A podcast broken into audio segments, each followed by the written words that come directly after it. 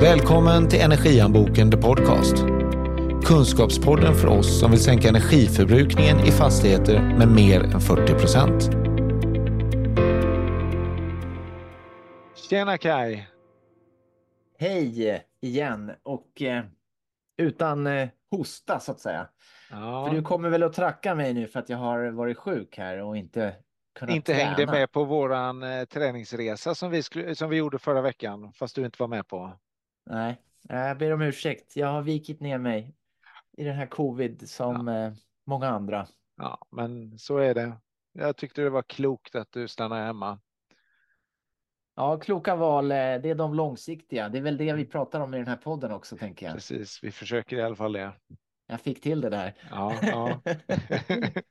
Vad heter det? Eh, idag har vi en lite kul historia tycker jag. För du brukar ju prata om eh, dagens gäst som eh, lite grann upphovet till att du eh, tog tag i energihandboken. Att eh, du brukar berätta att du var missnöjd eh, med ditt liksom förmåga att paketera sån här viktig kunskap. Eh, Kan inte du säga mer om det? Vad, vad, vad var det som hände när du Nej, träffade? jag, det, det stämmer. Jag, jag satt på en lunch, eh, det här är åtta, nio år sedan någonstans, nio, tio kanske. Eh, Så, och där satt, så hamnade jag bredvid Rickard Nordin som, är, som redan då var energipolitisk talesperson för eh, Centerpartiet.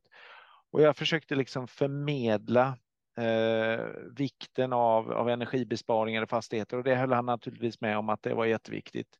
Men jag, lyck, jag lyckades inte förklara för honom vad man kan göra, så jag gick därifrån den här lunchen och så kände jag mig jättevissen. Och så kände jag att vi har ju en jätteutmaning om jag inte klarar av att förklara på ett pedagogiskt och bra sätt vad man kan göra i fastigheter för att sänka energiförbrukningen. Då har ju vi som, eh, som bransch jätteutmaningar.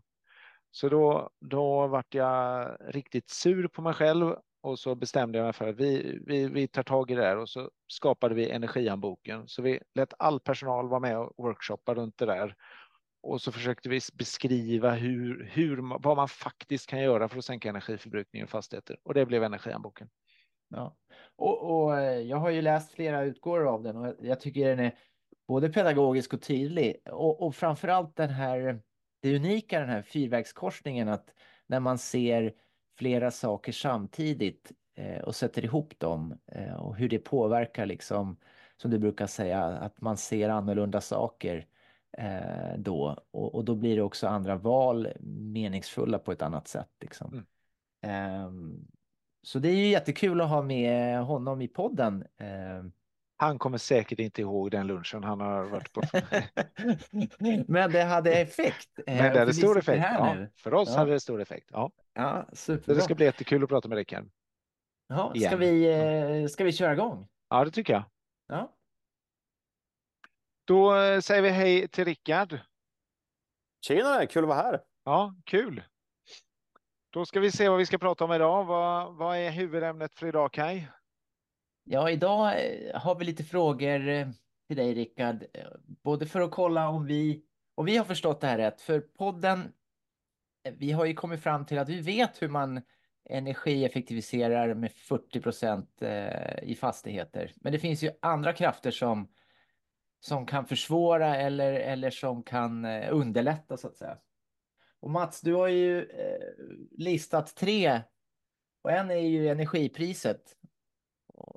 Säg Ja, något om eh, Ja, men hur om det energi, påverkar. ja, men jag, det är sånt här jag går och funderar på dagarna. Det säger väl, det är väl kanske inte så, säger väl mer om mig än något annat. Men, men en, en sak är energipriset. När energipriset är högt så blir vi mer benägna att spara energi. Det är liksom, det är en sån här, det, det är väldigt tydligt att, att det påverkar oss. Vi, vi kör diskmaskiner på natten. Vi, eh, vi blir mer intresserade av att köpa en luftvärmepump eller vad det nu är. Vi optimerar eh, för att det är eh, dyrt så att säga. Då har vi anledning att göra det. Ja, det blir lättare att räkna hem eh, payoff-kalkyler och så där. Ja. Och sen hade vi punkt två, det var avtal, hur hyresavtal skrivs. Vad, säg mer om det Mats. Ja, men hyresavtal där jag som hyresgäst tar och be betalar för den direkta förbrukningen av värme och kyla.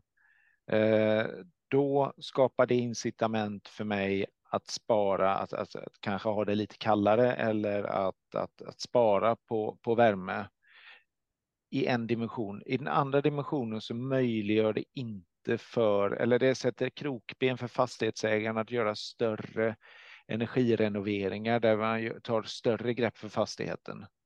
Eh, och i och med att, att eh, avtal eh, i fastigheter är ganska långa, därtill så, så är det olika avtalsperioder för olika hyresgäster, så, så, så ser jag att den strukturen av att skriva avtal där man lägger över på fastighetsägaren, den, den missgynnar energibesparande åtgärder. Och sen hade vi den här tredje punkten med lagar och regler och då var det de här bruna fastigheterna som vi pratade om eh, för något avsnitt sedan, eh, bland annat. Eh, ja, det, det var ju det vi, bland annat det vi pratade med Råke om, men, men, lagar och regler har ju alltid liksom skapat struktur för en bransch. Eh, och, och beroende på hur, hur de sätts så, så får vi fart framåt eller fart bakåt. Eh, ett, ett sådant exempel var ju på, på kylsidan när, när vi i Sverige hade ganska eh, offensiva regler för köldmedier och sen så, så gick vi med i EU och så var de lite mindre offensiva i EU som vi anpassade oss till. Då hände det ju ganska lite på svenska marknaden tills EU-reglerna kom ifatt oss och då började det hända saker igen. Så, så lagar och regler har ju, ja, de har en stor påverkan. Precis. Så, så vi, vi vet att hur man rent tekniskt ska spara energi i fastigheter. Och de här tre punkterna är vi nyfikna på om du Rickard delar, om du har eh, kunskap, insikt och även eh, liksom framtidsspaningar. Eh, om det finns någonting som vi har missat. För vi vill ju liksom hjälpa, hjälpa till att skapa klarhet om vad, vad kan vi göra och, och, och, vad behöver vi tänka på för att vara med eh, liksom på plussidan på omställningen? Eh, så att säga. Ja, men jag tror att rätt mycket av de här fångar in eh, också många andra perspektiv. Alltså, det är ju inte bara så, för att ta ett exempel, att de här höga elpriser per definition gör att alla förändrar sitt beteende. Men det gör ju att det skrivs mycket mer om det i media, vilket gör att man blir uppmärksammad på ett annat sätt. Alltså det, hade det inte skrivit så mycket om de höga elpriserna förra vintern så, så kan det nog vara ett helt gäng som inte ens hade tänkt på det. Om man har bättre inkomster, man kan säga oj, det blir lite dyrare den här månaden, men det, vi kör på som vanligt. Men när det pratas mycket om det och om solidaritet med andra och kan man koppla det ännu mer till energisäkerhet och, och läge i Ukraina och så vidare. Ja, men då når man ju ännu fler människor. Så det här är ju en del av det viktiga diskussionen tycker jag, hur, hur man använder olika argument för att nå olika människor för att realisera hela potentialen. För pris når man nog en del med. Sen kan det finnas andra argument som klimat eller säkerhet och så där som kan nå andra människor som gör att de blir lite mer motiverade helt enkelt.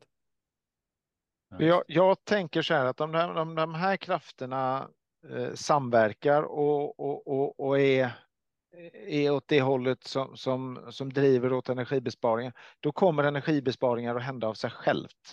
Då behöver vi liksom inte då behöver vi inte göra massa andra saker för att liksom uppnå det, utan det, det kommer liksom delvis då marknaden att sköta. Sen kan man säga marknaden att sköta, ja, den är ju reglerad genom lagar och regler och så där.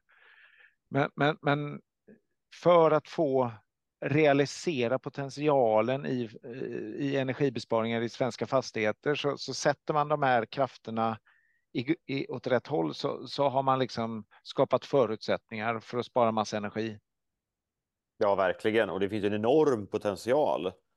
Och det, det, där, det som jag tycker nästan är underdiskuterat är också vad, vad den potentialen, när man har realiserat den, vad den i sin tur möjliggör. Vi har ju en väldigt stor diskussion om hur mycket vi ska bygga ut elsystemet och hur snabbt det ska kunna gå.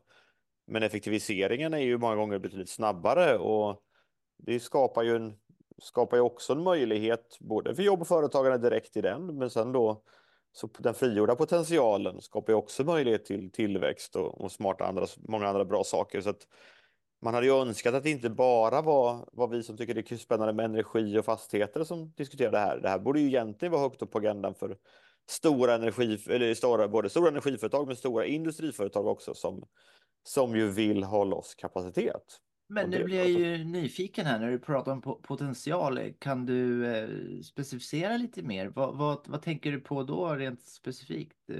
Vad är det som kan frigöras så att säga? Nej, men kan, man, kan man sänka förbrukningen generellt, då frigör man ju både liksom terawattimmar, men man frigör ju också effekt. Och det är ju ett av de stora utmaningarna, inte minst i södra delen av Sverige, att ja, men ha tillgång till effekt för att kunna koppla på nya industrier till exempel och så där. Så att eh, kan man då sänka förbrukningen generellt sett så kan man ju öka den någon annanstans. Eh, och att, ännu att, Sverige mer blir en, eh, att Sverige blir en, liksom en attraktiv plats för, för företag att, att vara på för att vi har tillgång till energi. Det är så du tänker? Ja, alltså tänk, jag menar Northvolt placerades i Skellefteå för att där fanns det el. Ja. De hade inte placerat sig i södra Sverige därför att där finns det inte el. Kan man då effektivisera bort en del av användningen och effektbehovet? Och ytterligare, jag menar, det är ju inte bara att effektivisera, man kan ju styra rätt mycket i fastigheter också. Då frigör man ju möjligheter för nya etableringar. För vi har ju grön och bra el i Sverige som väldigt många tycker är, är toppen.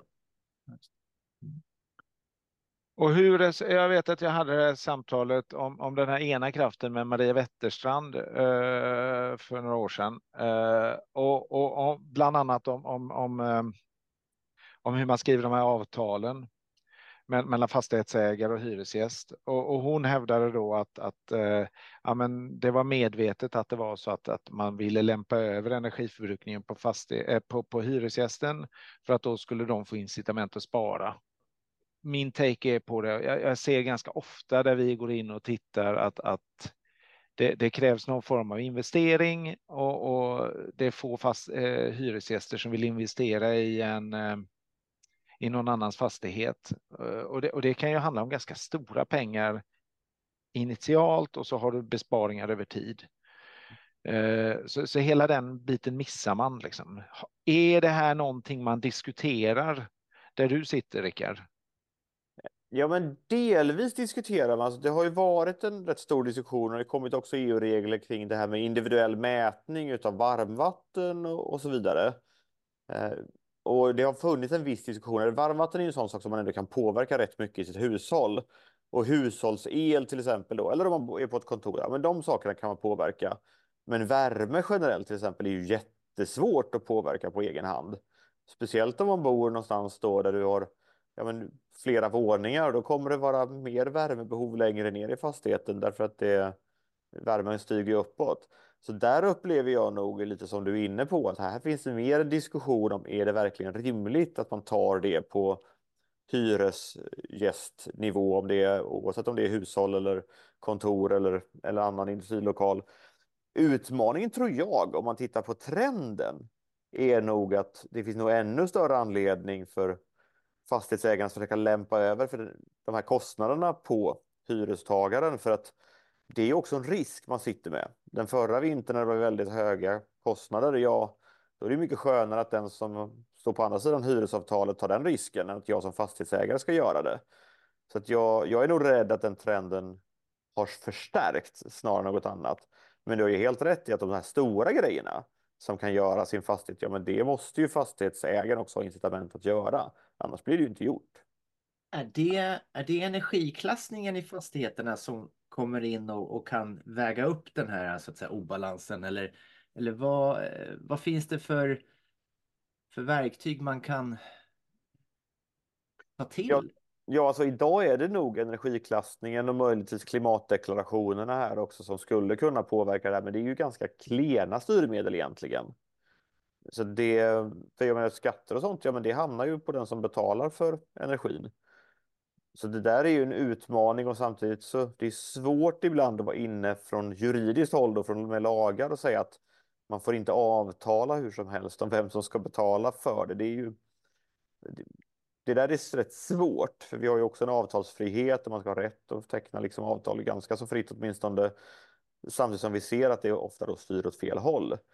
Så frågan är väl om man kan man skärpa lite. Nu kommer det ju, vi kanske kommer in på det då med EU-regler om energiklassning, att man måste kanske då från fastighetsägarsida renovera upp så att man inte ligger i de lägsta klasserna åtminstone.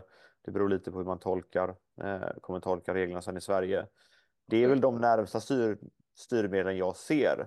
Vi har ju inte Men- kopplat fastighetsskatten till exempel till energideklarationerna. Men, men om du, för, för det blir ju ett styr, alltså värme och kyla påverkar ju en direkt energiklassen i fastigheten. Eh, Ja. och, de, och de lägre energiklasserna, det vill säga vad blir det då? F och G va? Mm. F och G. De kommer inte att vara tillåtna efter 2027 i kommersiella fastigheter och 2030 i bostadsfastigheter. Eh, och det är ju ganska många fastigheter ändå. Jag tror vi räknar ut Kaj, att det var en 50-60 000 fastigheter som måste energirenoveras eh, till 2030. Ja, utmaningen är väl hur man väljer i Sverige, för där har väl också regeringen sagt att man ska se över energideklarationerna i Sverige. Så att, för Sverige har ju tuffare energikrav än generellt eh, man har i EU. Så att det finns ju en diskussion om man då helt enkelt ska, med tanke på att det blir så mycket fastigheter, att man helt enkelt ändrar de svenska reglerna så att man då har mycket lättare krav på vad som är eh, att uppnå till E som är i energiklassen och helt plötsligt blir det inte lika många fastigheter längre. Så att man om man ska säga, man eh, går runt reglerna genom att ändra sina egna energideklarationer istället för att ha de befintliga och renovera upp. Och vad, vad skulle anledningen vara av det? Att inte liksom gasa utan att, att bromsa? Vad, vad, vad, kan, vad kan den goda anledningen vara att, att ens tänka så? Alltså det som det pratas om är ju kostnadsaspekten, att det är väldigt mycket kostnader för renoveringarna. Sen ur mitt perspektiv många gånger är de här renoveringarna lönsamma, om inte annat på lite sikt och är verkligen lönsamma för samhället. Sen kan man nog tänka att det är lite skillnad om du är en, en småhusägare och behöver då renovera. Om jag tar hemma i Småland där jag kommer ifrån där, där fastigheten kanske är värd en miljon. Ska du renovera för en halv miljon, den får du aldrig tillbaka och du kan inte låna för den på banken. Det är ett problem. Om det däremot är en, en liksom kontorsfastighet i centrala Göteborg, ja men det är, liksom, det är bara att göra helt enkelt. Det är inte ett problem. Nej, det är nog de sakerna som jag tror kan bli lite tjurigt. De här när du, när du vet att du inte ens får tillbaka pengarna och det, du kan inte ens låna till dem som, som privatperson. Det har jag sympati för att det, det måste man hantera på ett smart sätt. Ja, ja det, det påverkar ju direkt en individer liksom. Eh, Det förstår man ju. Mm. Ja, och, och, och då kan man säga det, det gäller ju delvis då kommersiella fastigheter också ute i landsbygd där det kanske inte är eh, Eh, men, men det stora flertalet fastigheter de är ju i tätorter där det är och har varit en ganska bra fastighet, alltså värdeutveckling de sista 30, 20, 30 åren. Alltså det, det, det, det skapar ju större risker att inte göra någonting, eh, tänker jag. Ja, alltså det bästa är väl om man kan jobba med undantag då där det blir helt orimliga situationer. Så att man inte då ändrar systemet för alla så att ingen behöver göra någonting istället. För det behövs ju göras saker. Det behövs göra saker i massa offentliga fastigheter också. Eh, jag tror att Region Skåne räknade ju på det där innan, eh, innan de höga elpriserna och kom fram till att det var ju miljardbelopp som man kunde spara. Som ju kan gå till väldigt mycket bättre saker. Om man faktiskt bara effektiviserar de egna fastigheterna. Jo, och då, och då är det ju liksom för Region Skåne finns det ju flera dimensioner av, av effektivisering kopplat till det där. Det, en, det ena är ju att, att frigöra pengar. Men, men det andra är ju att skapa förutsättningar för nya industrier att etablera sig så att man kan få flera jobb och så där. Ja, exakt. Ja, men det var precis det vi var inne på innan. Det finns ju så mycket vinster i detta att det, det var dumt att inte göra det. Och vad, vad, är, vad är din eh, bild av att eh, varför det inte sker då? Men jag tror att det finns, det finns nog ganska, det finns ett gäng saker. Alltså dels politiskt sett så är det otroligt osexigt med effektiviseringar. Du ser det inte. Det är ju en, det är en utebliven liksom eh, vinst. inget rött band man kan klippa någonstans. Nej, du eh. klipper inga band. Det är ingenting du kan visa upp för någon annan. Många gånger som jag tilläggsisolerar vinden hemma. Där. Det är ju det är ju totalt osynligt för grannen. Du kan inte skryta med det. Eh, och, och det finns ingen konflikt i det heller. Alla tycker att jo, men det här är väl rimligt bra. Eh, man kan också tänka sig, upplever jag, att det, det finns ju väldigt starka lobbyintressen. Alltså, energibranschen är ju stark. De vill ju sälja så många kilowattimmar som möjligt. Deras intresse för att man ska jobba för att sälja färre kilowattimmar är inte så himla stor. Energieffektiviseringsbranschen är mycket mindre som lobbykraft. slå upp liksom Dagens Industri och så kollar du hur många gånger du per tidning nästan du har ett energibolag som uttalar sig och så funderar du på hur mycket isoleringsbranschen med eller någon annan. Det, det säger ju rätt mycket om trycket också i, i sammanhanget. Nu är det ju bra, nu kommer det rätt tuffa krav från EU på vad vi behöver leverera och det, det tror jag gör att vi kan få lite tryck utifrån som, som nog är värt mycket. Och så gäller det väl då, som jag sa innan, att hitta andra anledningar. Inte bara prata miljö eller pengar utan liksom försöka hitta en massa andra saker också som, som spelar in. Jag tycker att det är ett superbra exempel på som man ju har testat med gott effekt är att låta människor tävla mot varandra. Du får en, eh, menar, min bostadsrättsförening här, vi har nog hundra stycken identiska lägenheter. Hade jag fått en återkoppling på min elfaktura om jag var bättre eller sämre än grannen, kanske inte liksom så att jag vet att det är grannen över gatan, men, men snittet. Då är det ju någonting som jag gärna vill bli bättre på. Så här, tävlings... det, är som en, eh, det är som en träningsapp där man tävlar ja. mot sina kom kompisar. Vem är snabbast? Ja, men det här var en bra idé. Ja, men det, och det har ju studerats. Alltså, du får en återkoppling i form typ av en, en röd smiley eller en gul smiley eller en grön smiley. Alla vill ju till den gröna. Det är, det är superenkelt egentligen, men också väldigt mänskligt. Ja, men det, det finns ju, jag tänker tänka på två saker. Det ena är, titta på alla som har köpt solceller sista tre åren. De sitter och tittar i sin app vad de producerar ganska många gånger per dag, många av dem. För, för det finns en eh, direkt återkoppling och det är direkt feedback och sådär va? Feedbackloopar med, med, med feedback på alla möjliga eh, intressen som du sa Rickard. Vi är olika, vi motiveras av olika saker, men att hitta olika tunga så att säga eh, loopar som hjälper oss att, att göra rätt val mer. Liksom. Ja, men du, hur ofta kollar du din app, äh, Kaj? För du är, ja, du, jag vet inte om du har några solceller, Rickard. Jag, har jag, inte, jag kollar lite mer ha... elpriset för att äh, veta när jag ska ladda bilen eller när det liksom, äh, hur man optimerar. Det, det är som ett dataspel fast som jag lever i snarare, för jag spelar inte dator annars liksom. Nej, men det är ju så roliga spin-off-effekter där. Jag, jag har också solceller på sommarstugan tillsammans med, med mamma och nu har vi ett batterilager där också för att optimera ännu mer. Och mamma har ju liksom som totalt ointresserad från början har ju blivit jättenyfiken. Så, nu producerar vi mer solel just nu. Ja, men då kör jag. Då kör vi ugnen nu istället för att köra den ikväll när jag ska baka bröd. Ja, och det där, det driver ju ett intresse som är jättespännande. Och det driver såklart då en anpassning, ett beteende som är helt egen. Nu gör hon det som, som smålänning liksom utifrån pris. Men andra kan göra det utifrån andra parametrar. Så att ju mer man kan nästan så här göra det, gamification pratar man om på engelska, datorifiering eller liksom spelifiering på svenska. Ja. Tror jag finns jättemycket att vinna. Ja, vi har ju vid frukost har vi elpris liksom. Någon kollar appen och sen så säger vi så här, ja men idag då tvättar vi eller idag kör vi det här eh, liksom, eh, eller idag tvättar vi ingenting utan idag eh, liksom just av den anledningen. Ja, Sen om man tänker på vad det kostar, vad det är i kronor eller liksom ören så kan det vara extremt lite men det blir just det där, det blir som ett spel som man är liksom påverkar. Så att ja, det, det, det här kanske är det här kanske är liksom viktigare än man tror. Eh, det tänk, man tänker att ja, det är som en kul grej, fast om vi alla klickar på det här så, så varför inte? Man får väl ja, tänka ja. att eh, alla kanske inte ska vara så nördiga som vi heller och sitter och optimerar personligen.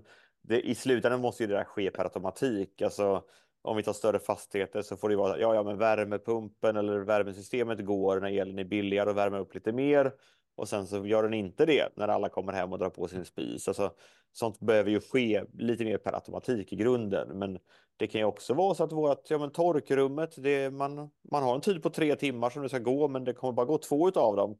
Har man ställt in och så optimerar den utifrån, ja men när var det, var det bäst då? Ehm, rent ekonomiskt att göra det för systemet. Sådana saker går ju att göra rätt mycket. Ja. För ja, det, tänker, kan, det, det kan det, ju du Mats, all ja, sån där optimering. All, liksom. det där är ju styrreglerteknik vi pratar om nu uh, och den tekniken har ju utvecklats något ofantligt de sista åren. Uh, möjligheterna har blivit mycket, mycket större. Datorkraften har ju länge varit stor, då, men, men, men sensorer och mätare och sånt här har ju kommit ner i pris, så du, så du kan ju sätta ut en massa saker och styra det på ett annat sätt. Ehm, men jag tänker att vi pratade med, för några år sedan så pratade jag med eh, SBAB, tror jag det var, om, om hur energiförbrukningen påverkar värdet på din bostadsrätt. Och det, det man, då kan man säga så här, ja, det gäller väl sannolikt inte så mycket. Nu kanske bostadsmarknaden är väldigt het i Piteå i och för sig, då. men vi säger något annan ort som inte är så het, som, som Stockholm, eh, där, där det är väldigt höga priser. Men, men vi kunde räkna fram att, att det hade en ganska stor påverkan på, på eh, kvadratmeterpriset om vi kunde spara energi. För att det, det påverkade avgiften som i sin tur var den kombinerade liksom, eh, månadskostnaden och kunde du visa att den var låg, ja då attraherade, då, då kunde du liksom, då gick kvadratmeterpriset upp. Samtidigt så ser man en större trend i att folk, speciellt efter det som skedde förra året, alltså tittar på bostäder med lägre energiförbrukning. Man, man börjar titta på det i prospekten och så säger man aha, här har de låg energiförbrukning. Det är bra, då har jag mindre risk när jag kliver in i den här fastigheten. Men sen är det ju som med, med allting annat att läget är ju jätteviktigt och det är massa andra saker som, som ligger top of mind när vi väljer bostad eller när vi, när vi väljer kontor eller så där. Så att det, det är klart att vi, vi, kommer aldrig välja, det är väldigt få då, som kommer att välja eh, bostad eller kontor utifrån energiförbrukningen. Nej, men så är det och jag, jag, jag håller ju med. Jag tror att det är många som tittar så här, men är det en bergvärmepump nu när man köper sin bostad eller vad är det för någon för uppvärmning egentligen? Det tror jag har ändå har varit tydligt. Det som jag upplever som en av de stora utmaningarna är ju att privatpersoner är ju väldigt sällan helt rationella ekonomiskt. En fastighetsägare räknar mycket mer på men hur kan vi räkna hem det här och, och finns det liksom vad är avbetalningstiden på det här versus något annat? När man sitter som privatperson så är det ju så här, ja, då kan man ju fundera på vad kostar det här och hur snabbt får jag hem det och så ska man ju köpa en bil någon gång om man ska göra, åka på semester. Det, det finns så mycket andra saker som inte har bara ekonomisk rationalitet i sig. Mm. Och jag tror där tror jag ju att staten har en roll att spela. Att hjälpa till, inte minst i de tillfällen där du har haft väldigt höga elräkningar där man har haft låga marginaler. För många gånger är det här superlönsamt att göra. Men du kanske inte heller har investeringskapitalet att faktiskt ta det klivet. Och du sitter du på direktverkande el, vilket är väl den här 150 000 fastigheter som fortfarande gör det, eller småhus då. Det är inte kanske så himla lätt att då hosta upp 100 000 på bergvärmepump. Där tror jag att staten har en roll att spela, både kanske att ge avdrag men också kanske statliga lån för att kunna investera sig ur sina problem. Då slipper man ju mycket av de här värsta historierna som vi, vi alla har läst om i tidningar. Ja, men, eh, och, vad man kan säga om, om, elstödet som gavs ut här förra året, det, det var väl att det, det, i mitt tycke så är det helt kontraproduktivt att, att ge stöd till dem som har haft eh, som har gjort minst, så de får störst stöd. Liksom. Ja, det eh, viktigaste är att hjälpa dem som Sen som skulle vi väl bara ta sig igenom och, och liksom klara liv, livhanken. Liksom. Så, så det kan man väl göra en gång. Nu vet jag inte, det kanske jag borde veta. Vad, vad är, kommer det något nytt sånt där elstöd? Eller vad, vad, för det borde, där borde man ju använda pengarna så att de som driver åt rätt håll i alla fall.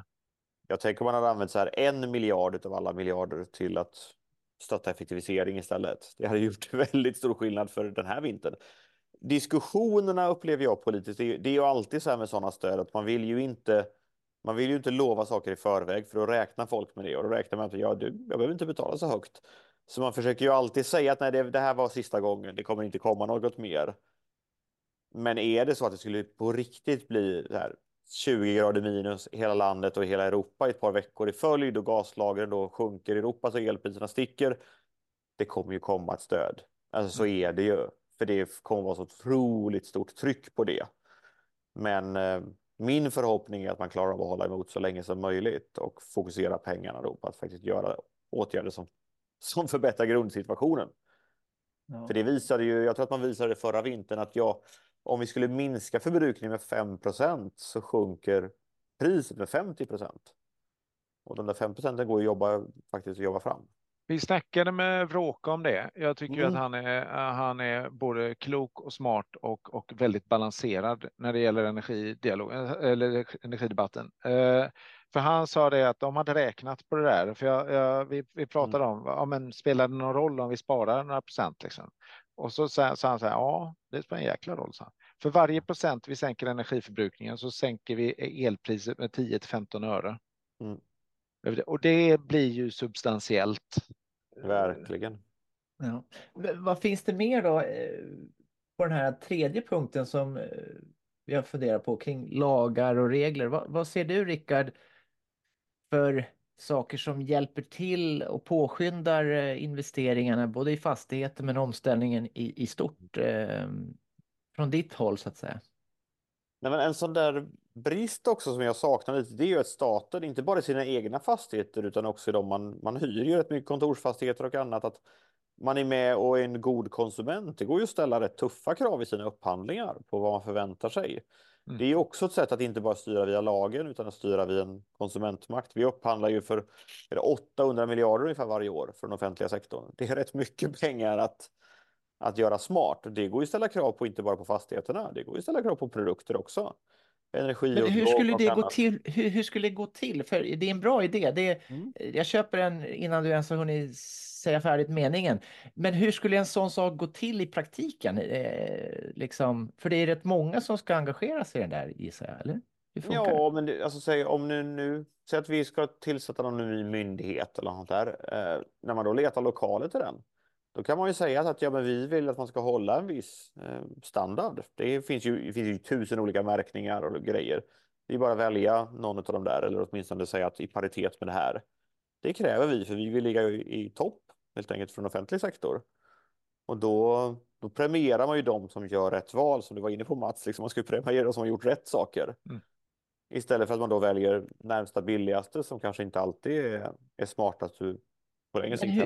Men hur går det till om man skulle liksom få det som du sa på alla de där 800, eh, 800 miljarder? Ja, det finns, alltså det finns faktiskt ett färdigt lagförslag på klimatsidan som säger att all upphandling ska då ta hänsyn till klimatet. Sen kan det vara mer eller mindre relevant när man gör det och man kan inte bara ha det som paritet såklart. Men det valde faktiskt den nuvarande regeringen att skrota trots att alla partier var överens om det så sent som 2022 eh, här förra året i, i mars tror jag det var. Okay. Så det, det finns ett färdigt förslag som skulle kunna gå att genomföra på klimatsidan och då klimat, ja men, klimat och energi hänger ju ihop som vi alla vet. Så ja. det går ju att använda analogt mot, mot energisidan också. Är det därför vi åkte ner på listan nu som kom? Att vi inte är lika bra högt upp på listan på omställningen? Eh, eller? Ja, det var väl rätt många saker som man tyvärr har gjort nu på sistone. Med, ja, men man gör det billigare med fossilt, man tar bort den förnybara inblandningen i bensin och diesel, man ändrar reseavdrag. Alltså det, är ju, det är ju rätt många saker tyvärr som, som gör att det går åt fel håll. Eh, och det, det är ju dumt av, och även ur energiperspektiv och energisäkerhet. Vi importerar ju alla våra fossila bränslen och många gånger så kommer det från skurkstat som Ryssland och Saudiarabien och sånt som vi verkligen inte vill stötta. Så det finns ju mycket att vinna på att också minska vår energiförbrukning, för då minskar vi behovet utav, utav sådana länder. Just. Så det är lite grann som den här fyrvägskorsningen som vi brukar prata om, att om man ser hur saker sitter ihop så blir det, får man andra, annan motivation än om man bara ser på kanske priset eller någon annan eh, aspekt. Liksom. Ja, ja men att ta min farfar som var överstelöjtnant, liksom. han, han kommer ju motiveras mycket högre grad eh, om han hade levt utav att vi ska stoppa, stoppa inflödet av fossila bränslen från Ryssland till Europa än några kronor till för han känner det så bra ändå. Det, mm. så man måste hitta rätt argument till rätt personer helt enkelt. Ja, vi ska få journalister att skriva eh, med spännande och meningsfulla eh, och, många olika vinklar så att säga om de här frågorna. Ja, men, eh, men, vi har ju, vi har ju en, en, en massa problem i energiinfrastrukturen idag. Eh, när det blåser mycket så, så får de som investerat i vindkraft då, då får de sälja sin energi väldigt billigt. Och när det inte blåser och energipriset är högt, ja då, får de, ja, då har de inte så mycket att sälja.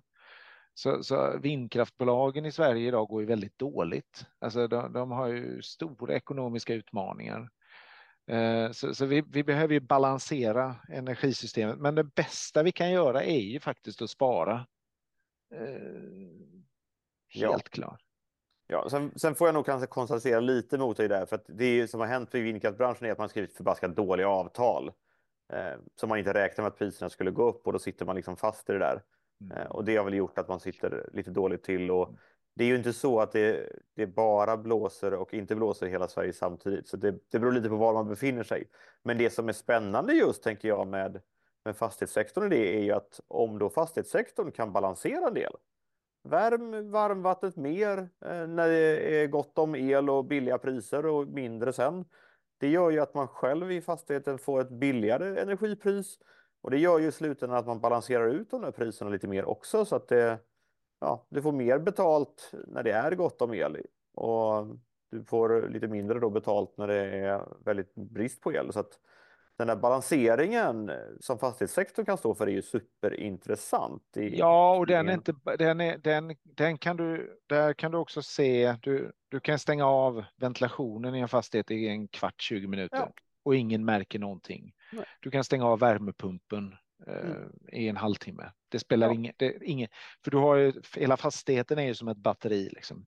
Och, och, och, där, där har vi ju faktiskt en jättemöjlighet med att börja balansera med våra fastigheter när, när vi har effektbrist. Mm.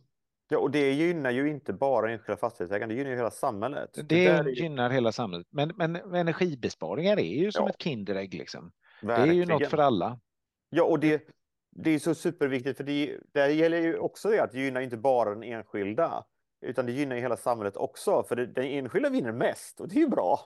Men hela samhället vinner ju på att man då sparar, för ja, men som vi var inne på innan, elpris generellt sett blir ju lägre. Mm. Och det är ju bra.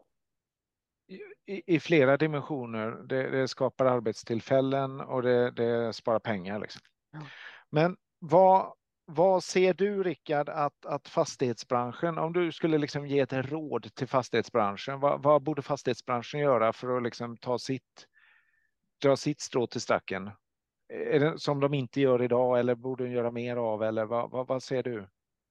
Jag tror att man har en fantastisk möjlighet nu. Nu går man in i en lågkonjunktur, vi vet att byggandet går ner, alltså det kommer ju antagligen vara så att det blir rea på åtgärder just nu för att det kommer finnas bättre tillgång till personal och annat.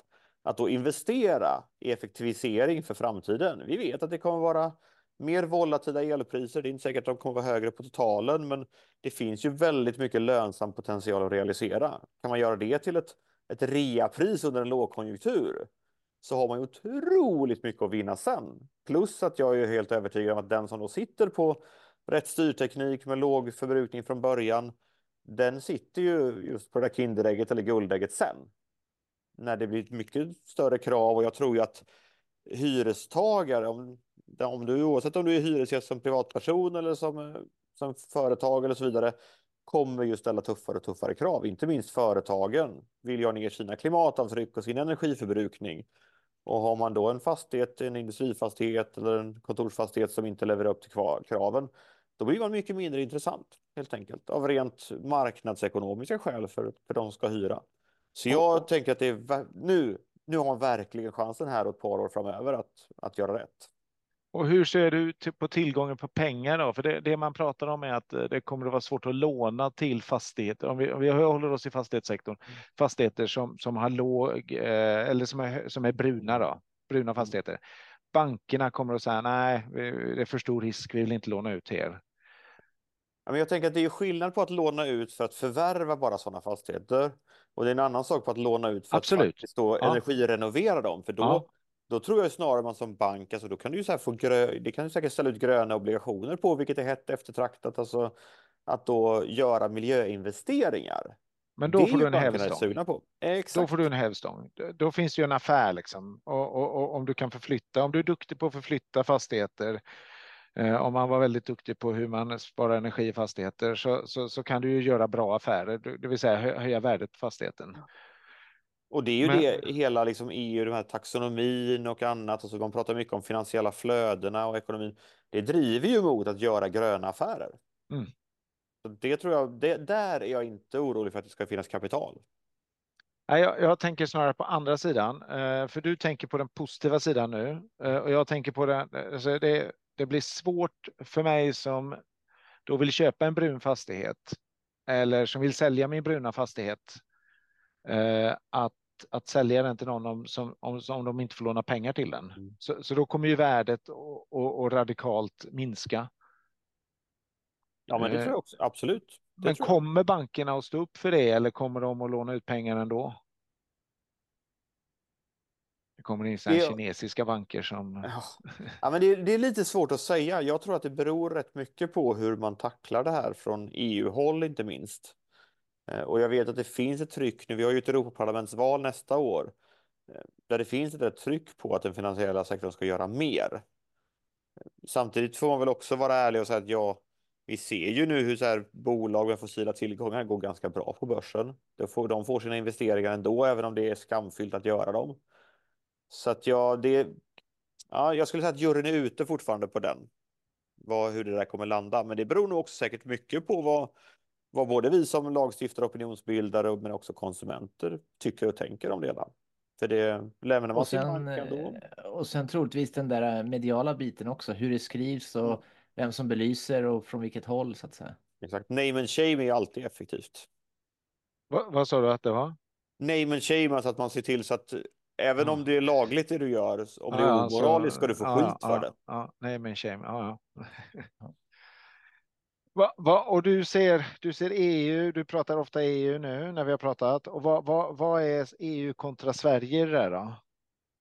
Ja, alltså, att jag pratar EU är för att det finns mycket som händer där. Det har ju hänt mycket mer där, upplever jag, än på svensk nivå.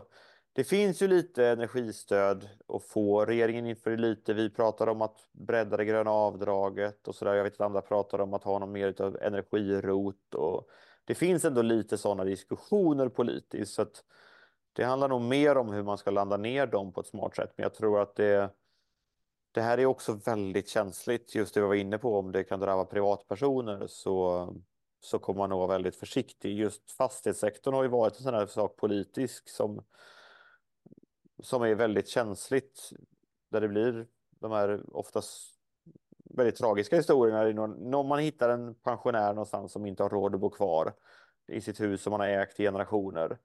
Och det, det är tufft att hantera det politiskt. Det var ju samma sak, ni vet när fastighetsskatten gjordes om till en kommunal fastighetsavgift. Det var ju väldigt mycket den typen av historier. Och även om det är sånt som, som är väldigt enstaka undantag så, så blir det tufft. Men eh, jag tror att, att det kommer att vara ett större fokus, inte minst för att vi behöver få loss så himla mycket elenergi och effekt till 2030. Och då är ju effektivisering det snabbaste och då måste jag, det är väl liksom mitt hopp ändå i det här att det finns inte så himla många andra lösningar. Vi kan bygga sol, vi kan bygga vind, men snabbast går effektiviseringen. Och det, det talar ju för att det kommer ske ändå väldigt mycket i, i relativ närtid. Och, och eh, vi har ju pratat om de här tre punkterna, energipriset, eh, hur vi skriver avtal eh, med hyresgäster och laggrejen, lagar och regler så att säga. Har du på din radar några fler tunga saker som, som bidrar till, till energiomställningen eller energibesparingar som vi inte har nämnt så att säga? Ja, men som det är väl inte har det- tänkt på. Det är väl, vi har ju nämnt det lite kort, det här med energisäkerhet. Det har ju inte drivits så hårt i, i Sverige, men i Europa driver det extremt mycket att bli mindre beroende av Ryssland. Eh, Där, där har man gjort mycket mer än vad man har gjort i Sverige på effektiviseringssidan också. Sen finns ju fortfarande väldigt mycket mer kvar att göra i Europa också. Eh, Det är ju extremt otätt bebyggelse, alltså i, i isoleringsmått mätt. Det finns jättemycket sådana saker kvar att göra där, så det finns ju en enorm marknad för effektivisering fortfarande i hela Europa, både i Sverige och i andra länder. Men där, eh, där är jag ibland lite förvånad över att det inte fler stora aktörer som går in faktiskt, för det finns ju jättemycket att hämta hem där. Ja. Och speciellt när man har mycket dyrare energipriser än vad man har i Sverige. Ja. Så anledningen skulle vara eh, att kunna vara mer självförsörjande ut, utifrån säkerhetssynpunkt. Ja. Men att det är en jätteaffär för, skulle kunna vara en jätteaffär för, för bolag eh, täppa in de hålen så att säga. Verkligen, och det har ju, det har ju också lyfts fram på europeisk nivå, just säkerhetsperspektivet. Det är ju så här som, som kommissionen har lyft fram åt, gång på gång. Det är ju inte bara industrin som det är viktigt att ha kritiska råmaterial, utan just energitillförseln. Men det är ju faktiskt det du säger nu, det är ju att det finns ju en sån här fjärde kraft mm. och det är ju säkerheten som, som vi nog av hävd spelar ner i Sverige. Men, men, men som, som faktiskt ligger där. Den, den, har inte jag sett, det har du faktiskt rätt i. Det, alltså, vi, vi, har ju haft fred i 200 år i Sverige, ja. så vi är ju inte så vana vid det. Men kommer man till Baltikum till exempel så är det en jättegrej att bli mer oberoende. Ja, ja att inte vara beroende av speciellt Ryssland. Då. Ja. ja. Nej, men det är klart. Vi, det har du faktiskt rätt i. Det, det måste jag säga. Uh, och, och, det är ju en sån här drivkraft som, som kan faktiskt stå över många andra. Det, den är ju eh, rakt in i liksom själen. Det svåra är ju att monetarisera den, att göra den liksom sätta ett värde på den. För det tycker mm. jag att jag, man hör det så många gånger. Jag pratar ofta om det och får väldigt ofta medhåll. Men man måste ju vara beredd att betala för det mervärdet också. Och det mervärdet är svårt att få en, få en betalning för, trots att det gör ju jätteskillnad. Jo, men det, den, den, den, den viljan är mycket, mycket större i Baltikum exempelvis, tänker ja. jag. Ja. Alltså, eh, ringmuren i Visby, när mm. den byggdes så, så, var, ju, så var det säkert jätte, jättedyrt. Men, men ja. alla var beredda att liksom vara med på den, för man visste att det kommer skurkar och försöker stjäla, slå ihjäl oss och stjäla våra grejer. Liksom. Ja, men jag tror att vi, vi är inte så vana vid det att tänka. Jag vet att ja, men nere i Europa nu så när då kriget i Ukraina, när Ryssland invaderade så så jobbade man ju. I Sverige hade vi den här energieffektiviseringskampanjen som var så här varje kilowattimme räknas och så var det en svart text på typ grå bakgrund. Skittrist. Medan man i Europa hade ju så här, det fanns ju, jag såg affischer som sa isolera hemmet, isolera Putin. Alltså det, det är lite mm. skillnad på den typen av retorik. Och jag tror ju att vi måste kanske bli lite spetsigare och lite modigare i Sverige ja. än den här trötta då varje kilowattimme räknas. Jag vet, jag vet ju vad som man går igång på, vad som kommer vara snack vid matbordet. Ja. Så vi som jobbar med energieffektiviseringar, vi borde vara lite fräsigare och, ja. eh, i, i vår kommunikation. Ja, men och rent krasst, jag menar, vilka är det som möjliggör hela den gröna omställningen då? Alltså det är ju alla de här som är ute och är installatörer och VVS-are och elektriker. Alltså det är ju de riktiga miljöhjältarna om man ska vara ärlig. Den... Ja, de, gör ju, de gör ju de där, hjälper ju till att göra bra val. Eh, ja. Om de är informerade så att säga. Och det, det bör, man behöver lite kaxigare tror jag från effektiviseringsbranschen. Mm. Det, det är vi som möjliggör hela skiten. Mm. Ja, jag tror ju på att alla, alla kan göra eh, något och ingen kan göra allt. Ja, precis. Det är ju din eh, favoritslogan. Ja, det... för, för att få alla att göra någonting. Eh, och, och, det är därför vi finns till här. Ja. Det börjar närma sig tidsmässigt ja. också eh, för att Rickard ska på nästa möte. Finns det någonting eh, avslutningsvis eh, som behöver sägas, Rickard? Eh, ja, men det jag tänker är viktigt. Ja, men det jag tänker är viktigt att sprida goda exempel. Jag träffar ju mycket kommunpolitiker och sånt där, så att jag försöker alltid plocka upp bra bra och enkla saker som man har gjort runt om i landet. Där man har konstaterat att ja, här var det ganska enkelt att göra de här åtgärderna. Sånt får man ju dels gärna höra av sig såklart, men också passa på att dela med sig till andra. Det finns ju väldigt lite konkurrens i effektiviseringen. Om jag effektiviserar så betyder det inte att du inte kan göra det, mm. utan snarare att här får du en möjlighet också. Det, det är väl ett annat så här medskick. Vi ska dela med oss mer till varandra av, av mm. bra grejer. Mm. Positiv eh, konkurrens, att man delar med sig av dem och så taggar man varandra och liksom man ska inte ha större bil än grannen, man ska ha eh, liksom effektivare hus eh, än grannen. Den tävlingen vill vi ha. Det är därför jag tycker att Bravida borde dela ut energianboken till sina kunder också. Får se när, när de gör det, men det, det ska bli intressant att se. Ja. Verkligen.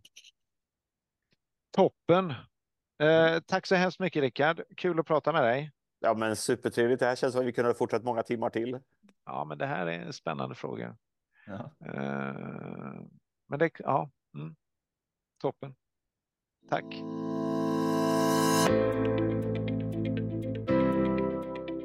här var ju eh, ett kul samtal, eller hur Mats? Ja, men det var, det var bra. Det, han, han tillför ytterligare dimensioner och perspektiv tycker jag. Eh, och, och, och saker som jag inte hade tänkt på fullt ut. Ja, som vad då, tänker du på? Ja, men, han har ju väldigt rätt i, i det att Sverige har haft fred i 200 år, så, så för oss är säkerhetsperspektivet ganska eh, långt ner på listan, medan det är något helt annat i stora delar av Europa. Och, och framför allt med de stater som ligger nära Ryssland. Eh, när vi i Sverige säger varje kilowattimme räknas så säger man i Europa isolera huset, isolera Putin. Liksom. Ja.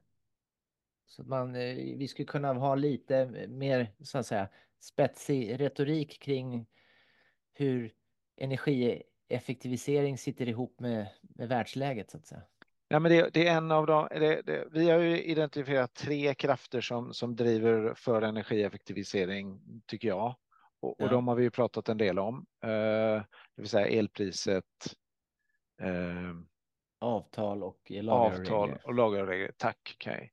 Men, men det finns ju faktiskt en, en fjärde, sen kanske den är underordnad i Sverige i form av säkerhet.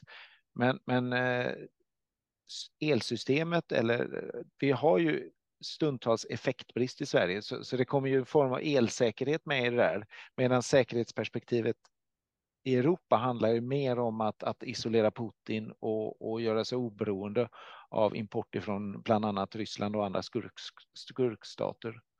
Ja, just. Ja. Det, det jag gillade, det var ju hur hur tydligt det var för honom att, att eh, det som kanske är mest effektivt, det vill säga att effektivisera, är också osynligt, att det är mm. osexigt som han sa. Um, och, och, då blir frågan, hur kan man göra det mer sexigt? Hur kan man liksom göra...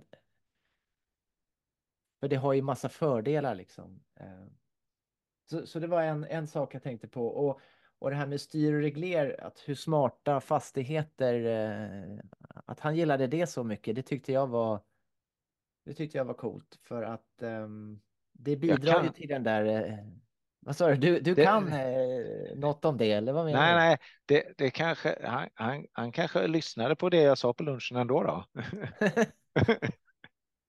ja, du, du, eh, du kanske inte var så otydlig som du trodde sig. Nej. Kanske. Ja. ja. Nej, jag tyckte det var kul att prata med Rickard. Jag tycker han eh, tillför, det, det gav mycket det samtalet. Ja. Det, jag tror det kommer att växa liksom närmsta veckorna. Jag känner mig hoppfull också att bara få liksom en liten eh, kort inblick i att ja, men de pratar om sånt här som jag, vi tycker är viktigt eh, och det pågår saker eh, även om man inte kan läsa om det kanske i media varje dag så, så det känns kul. Ehm, framför allt. Ehm. Men ehm, vi vill men vi kanske inte mer. är helt, vi, vi kanske inte är helt ensamma om, om att vara energinördar, du och jag. Nej, vi, nej, vi brukar ju också, vi får ju också fler och fler som följer oss och, och, och lyssnar på podden. Och ett antal trogna lyssnare hör av sig både nu och då. Ja. Och med det vill vi skicka till alla lyssnare eh, en inbjudan att höra av er till eh, LinkedIn eller mejla till, till dig Mats. Um, om ni har idéer på eh, liksom avsnitt eller fokusområden eh, som, eh, som vi kan göra. Ja, absolut. Min mejladress hittar man på Indors hemsida. Precis, indoor.se, eh, ja, där precis. går man in. Ja, ja. ja. ja. men ehm, med det sagt ska vi ehm, Ska vi ta julledigt eller? Ja, är det julledigt? Det kanske det blir ja. Ja, ja, ja men god jul på dig. Ja. ja, vi hörs. Ja, det gör vi. Ha det bra. Hej. Hej. Podden görs av oss på Indoor Energy. Våra kunder har de energieffektivaste fastigheterna för att vi är specialister på samverkan mellan kyla, värme, ventilation och styr och reglerteknik Läs mer om oss och våra 250 experter på indoor.se.